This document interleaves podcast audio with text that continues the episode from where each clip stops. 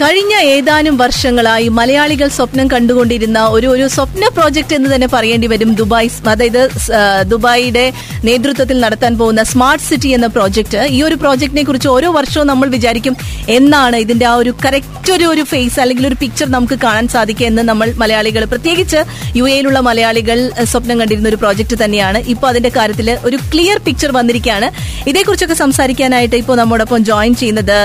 എല്ലാ എല്ലാ പ്രോജക്റ്റിന്റെയും മുന്നിൽ ഒരു മലയാളി ഉണ്ട് എന്ന് പറയുന്നത് പോലെ തന്നെ ഈ പ്രോജക്റ്റിൽ നമുക്ക് അഭിമാനിക്കത്തക്ക വിധത്തിലുള്ള ഒരു വ്യക്തിത്വം ഒരു മലയാളി വ്യക്തി ഏഹ്, ഇതിന്റെ ഉം, ഉം, ലീ- ഇത് ഈ ഒരു പ്രോജക്റ്റ് ലീഡ് ചെയ്യുന്നുണ്ട് മറ്റാരുമല്ല നമ്മോടൊപ്പം ഇന്ന് ജോയിൻ ചെയ്യുന്നത് smart city M D smart city project M D mister Baju George ആണ് ജോയിൻ ചെയ്യുന്നത് ഗുഡ് ഈവനിങ് ശ്രീ ബാജു ജോർജ്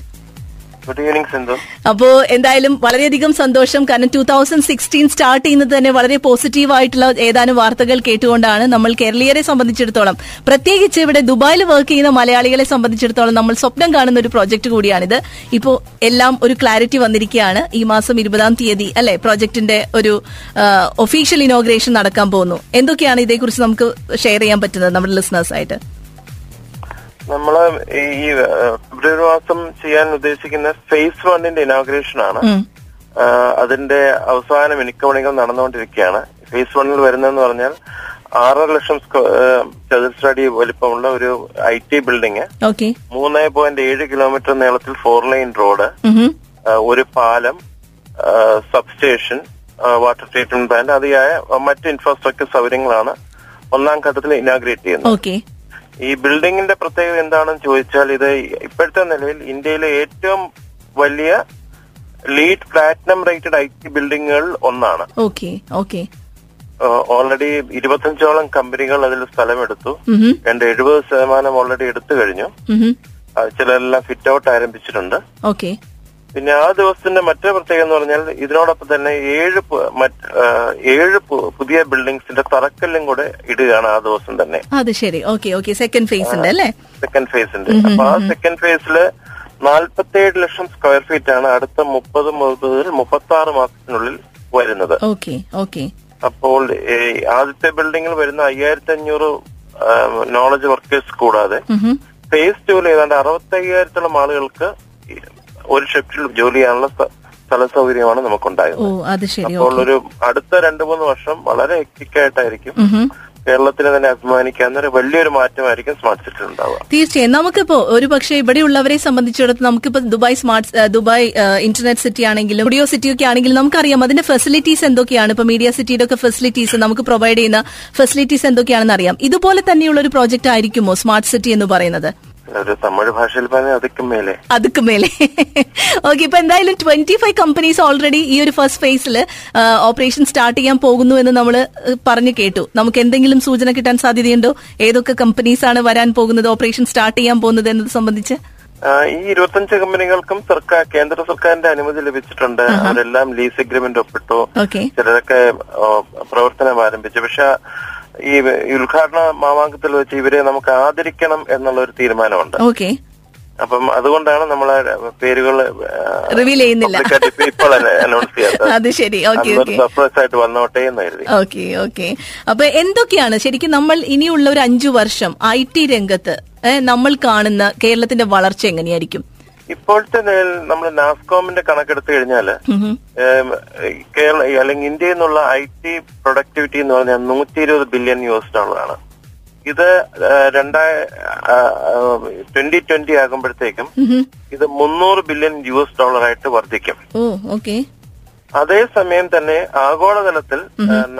മെക്കൻസിയുടെ കണക്കനുസരിച്ച് ഐ ടി റിക്വയർമെന്റ് മൂന്ന് ട്രില്യൺ യു എസ് ഡോളറായിട്ടാണ് വർദ്ധിക്കുന്നത് അപ്പൊ ഇന്നത്തെ ഇന്ത്യയിൽ ഉണ്ടാകുന്ന നൂറ്റി ഇരുപത് billion U S dollar Bangalore Hyderabad Gurgaon തുടങ്ങിയ സ്ഥലത്തെ ഇൻഫ്രാസ്ട്രക്ചറിൽ നിന്നാണെങ്കിൽ രണ്ടായിരത്തി ഇരുപത് ആകുമ്പോഴത്തേക്കും ഇന്നത്തെ ഒരു ഹൈദരാബാദിന്റെ കൂടെ മറ്റ് രണ്ട് ഹൈദരാബാദ് കൂടെ നമുക്ക് വേണ്ടിവരും ഓക്കെ അതുപോലെ തന്നെ ബാംഗ്ലൂരിന്റെ കാര്യത്തിൽ പറയുകയാണെങ്കിൽ ഒരു ബാംഗ്ലൂരിന്റെ രണ്ട് ബാംഗ്ലൂരും കൂടെ വേണ്ടിവരും അപ്പൊ അത്രയ്ക്ക് ഇൻഫ്രാസ്ട്രക്ചർ വേണ്ടി വരുമ്പോൾ ഓ ഈ കമ്പനികൾ എങ്ങോട്ട് പോകും തീർച്ചയായും തീർച്ചയായിട്ടും അവർക്ക് വേണ്ടത് ടാലൻസ് ഉള്ള സ്ഥലങ്ങളിലേക്ക് പോകുക Mm-hmm, എന്നുള്ളതാണ് ടാലൻസ് ആണ് ഈ ഇൻഡസ്ട്രിയുടെ ഏറ്റവും വലിയ ഇൻപുട്ട് ഉം, ഉം, ഉം, ഉം, ഉം. സ്വാഭാവികമായും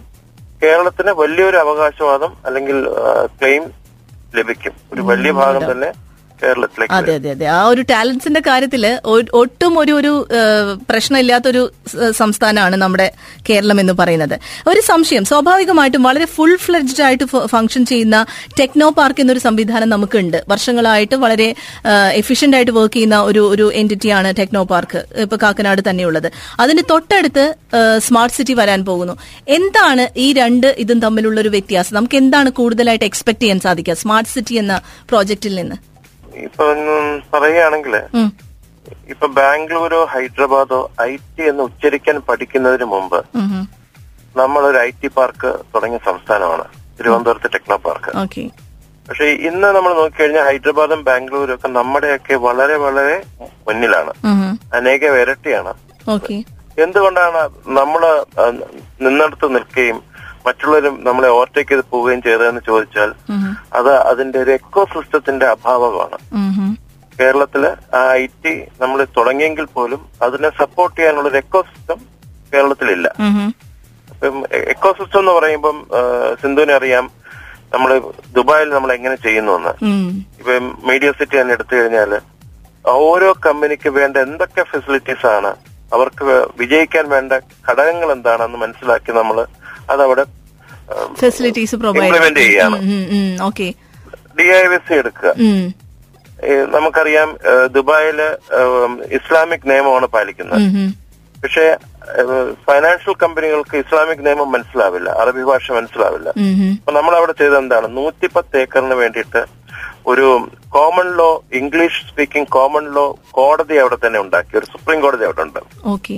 അപ്പൊ ആ ഒരു ലെവലിലേക്കാണ് ഈ കേ- ദുബായിൽ നമ്മൾ ഒരു നോളജ് ക്ലസ്റ്ററിന്റെ വിജയത്തിന് വേണ്ടിയുള്ള എക്കോ സിസ്റ്റം ക്രിയേറ്റ് ചെയ്യുന്നത് ഉം ഉം ഉം ഉം. അപ്പൊ അതുപോലെ ഒരു എക്കോ സിസ്റ്റമാണ് നമ്മൾ സ്മാർട്ട് സിറ്റിയിൽ ആ, നമ്മൾ വിഭാവനം ചെയ്യുന്നത് ഉം ഉം ഉം ഉം ഉം. അപ്പൊ ആ എക്കോ സിസ്റ്റത്തിൽ എന്ത് വേണം എന്ന് വെച്ചാൽ നോളജ് വർക്കേഴ്സിനെ നമുക്ക് അട്രാക്ട് ചെയ്യണം അവരെ അവിടെ റീറ്റെയിൻ ചെയ്യണം അതിന് വേണ്ട എലിമെന്റ്സ് എന്താണോ ഉം ഉം. ഒരുപക്ഷെ സ്കൂളാകാം താമസ സൗകര്യമാകാം കണക്ടിവിറ്റി ആകാം എന്തായാലും ഉം ഉം. അത് ഒരു പൂർണ്ണ രൂപത്തിൽ നമ്മൾ നമ്മൾ സ്മാർട്ട് സെറ്റിൽ പ്രൊവൈഡ് ചെയ്യുന്നുണ്ട് ഓക്കെ അതാണ് നമ്മൾ ഇൻഫോ പാർക്കും അല്ലെങ്കിൽ ടെക്നോ പാർക്കും സ്മാർട്ട് ഇതിനൊക്കെ വ്യത്യാസം ഓക്കെ ഇപ്പൊ ഒരു സംശയം ചോദിക്കട്ടെ ഇവിടെ ഇവിടുത്തെ ഒരു ഇപ്പോ മീഡിയ സിറ്റി ആണെങ്കിൽ ഇതൊക്കെ ഇൻഡിപെൻഡന്റ് ആയിട്ട് നിൽക്കുന്ന ഒരു എന്റിറ്റീസ് ആണ് ഇപ്പൊ സാധാരണ U A common labour law അല്ല ഇവിടെ അപ്ലിക്കബിൾ ആയിട്ടുള്ളത് വളരെ ഡിഫറെന്റ് ആയിട്ടുള്ള ഇതുപോലെ തന്നെ ഒരു പ്രൊവിഷൻ നമുക്ക് ഒരു പക്ഷേ കേരളത്തിൽ ഇപ്പോൾ ഡെവലപ്പ് ചെയ്യുന്ന ആ ഒരു സ്മാർട്ട് സിറ്റിയിൽ അങ്ങനെയായിരുന്നു ആയിരിക്കോ സിസ്റ്റം അതോ കേരള ഗവൺമെന്റിന്റെ റൂൾസ് ആൻഡ് റെഗുലേഷൻസ് പാലിച്ചുകൊണ്ടുള്ള ഒരു സംവിധാനം തന്നെയായിരിക്കും ഇപ്പൊ ദുബായെ സംബന്ധിച്ച് ദുബായിൽ നമ്മൾ അറിയാം നമ്മൾ തന്നെയാണ് ഗവൺമെന്റ് അപ്പൊ നമുക്ക് ഒരുപാട് ഫ്ലെക്സിബിലിറ്റി ബിസിനസ്സിന് എന്താണോ ആവശ്യം അത് നമുക്ക് കൊടുക്കാൻ കഴിയുന്നുണ്ട് ആ ഒരു ഫ്ലെക്സിബിലിറ്റി പൂർണ്ണ രീതിയിൽ തീർച്ചയായിട്ടും കേരളത്തിൽ അല്ലെങ്കിൽ ഇന്ത്യയിൽ നമുക്ക് ഉണ്ടാവില്ല ഓക്കെ എങ്കിൽ തന്നെയും സ്മാർട്ട് സിറ്റി ഒരു സ്പെഷ്യൽ എക്കണോമിക് സോണാണ് അപ്പം അതിൽ നിയമ സ്പെഷ്യൽ എക്കണോമിക് നിയമത്തിൽ അനുവദിക്കുന്ന കുറേ ബെനിഫിറ്റ്സ് ഉണ്ട് ഓക്കെ ആ, ചില നിയമങ്ങൾ ബാ- ബാധകമല്ല മറ്റു ചില നിയമങ്ങൾ ഈസി ആയിട്ട് ബാധകമാണ് Okay. ആ, സ- സ- അപ്പോ സെസ്സിന്റെ Income റൂൾസ് tax തന്നെയായിരിക്കും exemption ഉണ്ട്. അല്ലേ ഉം, ഉം, അതെ ഉം. അതെ ഓക്കെ അതിൽ വരുന്ന എല്ലാ ബെനിഫിറ്റ്സും ലഭിക്കുന്നുണ്ട് ഒന്ന് രണ്ട് നമ്മള് ഒരു ഇൻഡസ്ട്രിയൽ ടൗൺഷിപ്പ് അതോറിറ്റി ആയിട്ട് മാറാൻ പോവുകയാണ് ഉം ഹും. അപ്പൊ മാറിക്കഴിയുമ്പം ആ, ആ സ്ഥലം ഒരു പ്രത്യേക മുനിസിപ്പാലിറ്റി ആയിട്ട് മാറും ഉം ഹും ഹും ഹും. അപ്പോൾ വീണ്ടും നമുക്ക് ഏഹ്, നിയമത്തിന്റെ കാര്യത്തിൽ പ്രോസസ്സിന്റെ കാര്യത്തിൽ കൂടുതൽ ഫ്ലെക്സിബിലിറ്റി ഉണ്ടാവും ഓക്കെ ഒരൊറ്റ ക- കാര്യം കൂടി ഒരു സംശയം കൂടി ഉള്ളത് ആ, കാരണം ഒരു സെൽഫ് കണ്ടെയ്ൻഡ് ടൗൺഷിപ്പ് ആയിരിക്കും ഇതെന്ന് നമ്മൾ തുടക്കം മുതലേ തന്നെ പറഞ്ഞു കേൾക്കുന്നു നല്ല ഹൈലി സോഫിസ്റ്റിക്കേറ്റഡ് ആയിട്ടുള്ള ഇൻഫ്രാസ്ട്രക്ചർ ഫെസിലിറ്റീസ് ഉണ്ടാവും അതിന്റെ ഉള്ളിൽ സ്കൂൾസ് ഉണ്ടാവും ഹൈ എൻഡ് ഹോസ്പിറ്റൽ സ്കൂൾസ് ഇതൊക്കെ എല്ലാ ഫെസിലിറ്റീസും പ്രൊവൈഡ് ചെയ്യുമെന്ന് പറയുമ്പോഴും ഈ കാക്കനാട് എന്ന ഒരു ഏരിയയിൽ ഈ ഒരു സ്മാർട്ട് സിറ്റി ഇങ്ങനെ സ്പ്രെഡ് ആയിട്ട് കിടക്കുന്നു പക്ഷെ അതിനോട് സറൗണ്ടിങ് ആയിട്ടുള്ള ഇൻഫ്രാസ്ട്രക്ചർ ഡെവലപ്മെന്റ്സ് ലൈക്ക് ഇപ്പൊ നമ്മളിപ്പോ എയർപോർട്ടിൽ നിന്ന് ട്രാവൽ ചെയ്യുന്നു അപ്പൊ ഈ ഒരു ഹൈ എൻഡ് നമ്മൾ കൊടുക്കുന്ന ഹൈ എൻഡ് ക്വാളിറ്റിയുള്ള ഇൻഫ്രാസ്ട്രക്ചർ ഈ സ്മാർട്ട് സിറ്റിയിൽ മാത്രം ഒതുങ്ങി നിൽക്കുന്നതോ അതോ ചുറ്റുപാടുമുള്ള സറൗണ്ടിങ്സിലും ആ- ആ ഒരു തരത്തിലുള്ള ഡെവലപ്മെന്റ് നമുക്ക് പ്രതീക്ഷിക്കാൻ പറ്റുമോ അല്ലെങ്കിൽ സ്വാഭാവികമായിട്ടും ഒരു ഇന്റർനാഷണൽ കമ്പനീസ് വരുമ്പോൾ ഇപ്പോൾ ഈ ഒരു പ്രോജക്ട് ഏരിയയിലേക്ക് കമ്മ്യൂട്ട് ചെയ്യുമ്പോൾ പോലും ചിലപ്പോൾ ചില പ്രശ്നങ്ങളൊക്കെ നമുക്ക് ഫീൽ ചെയ്യാം അപ്പോൾ അത്തരത്തിലൊരു സറൗണ്ടിങ് ഏരിയയിലും കൂടി അത്തരത്തിലുള്ള ഡെവലപ്മെന്റ് നമുക്ക് പ്രതീക്ഷിക്കാൻ പറ്റും അങ്ങനെ എന്തെങ്കിലും ഒരു പ്ലാൻ ഉണ്ടോ ഇതിന് ഇതുമായി ബന്ധപ്പെട്ട് തീർച്ചയായിട്ടും ഈ സ്മാർട്ട് സിറ്റിയുടെ വിജയം എന്ന് പറഞ്ഞാൽ അത് കേരളത്തിലൊരു കാറ്റലിസ്റ്റ് ആണ് ഉം ഹും. ഒരുപാട് മാറ്റങ്ങൾക്ക് ആം, പ്രചോദനം കൊടുക്കാവുന്ന ഒരു വിജയമായിരിക്കും ഓക്കെ അപ്പോൾ സ്വാഭാവികമായും കാക്കനാടും അതിന്റെ ചുറ്റുവട്ടത്തുള്ള ഇൻഫ്രാസ്ട്രക്ചറും കാര്യം റിക്വയർമെന്റ് വരുമ്പോൾ സ്വാഭാവികമായി അതുണ്ടാവും ഉദാഹരണമായി ഇപ്പം ഗവൺമെന്റ് തന്നെ തീരുമാനിച്ചിട്ടുണ്ട് ആ, മെ- കൊച്ചി മെട്രോയുടെ ഫേസ് ടു ഉടനെ തന്നെ എക്സ്പാൻഡ് ചെയ്യാനും ഓ അതിന്റെ ലാസ്റ്റ് നോഡ് നമ്മൾ സ്മാർട്ട് സിറ്റിയുടെ മുമ്പിലാണ് വരുന്നത് അത് ശരി ഓക്കെ ഓക്കെ സ്മാർട്ട് സിറ്റിയിൽ ഒരു ഒരു മൊബിലിറ്റി ഹബ് നമ്മൾ ഡിസൈൻ ചെയ്തിട്ടുണ്ട് ആ മൊബിലിറ്റി ഹബിലേക്കാണ് മെട്രോയുടെ ഒരു ലാസ്റ്റ് നോഡ് വന്ന് നിൽക്കുന്നത് ആ മൊബിലിറ്റി ഹബിന്റെ മറ്റൊരു പ്രത്യേകത എന്താണെന്ന് വെച്ചാൽ വാട്ടർ ബോട്ട് വഴി വരുന്നവർക്കും ബസ്സിൽ വരുന്നവർക്കും വന്ന് ഒന്നിച്ചു ചേരാവുന്ന ഒരു ഹബ്ബാണ് ഈ മൊബിലിറ്റി ഹബ്ബ് അത് ശരി ഓക്കെ അപ്പൊ അങ്ങനെ ഏഹ്, സ്വാഭാവികമായും വളർച്ച വരുമ്പോൾ ഈ അതിന്റെ ഒരു പ്രയോജനം സ്മാർട്ട് സിറ്റിയുടെ അതിരുകളിൽ തങ്ങി നിൽക്കില്ല അത് ശരി ഓക്കെ ഭാഗവും എറണാകുളം ജില്ലയ്ക്കും പുറത്തേക്കും എല്ലാം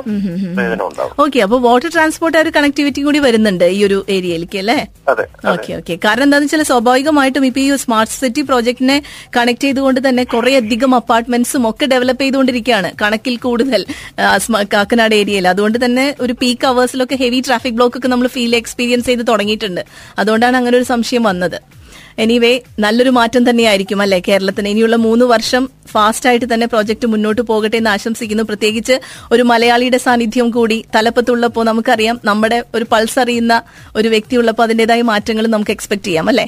തീർച്ചയായിട്ടും let for the best thank you so much Shri Baju George thank you centre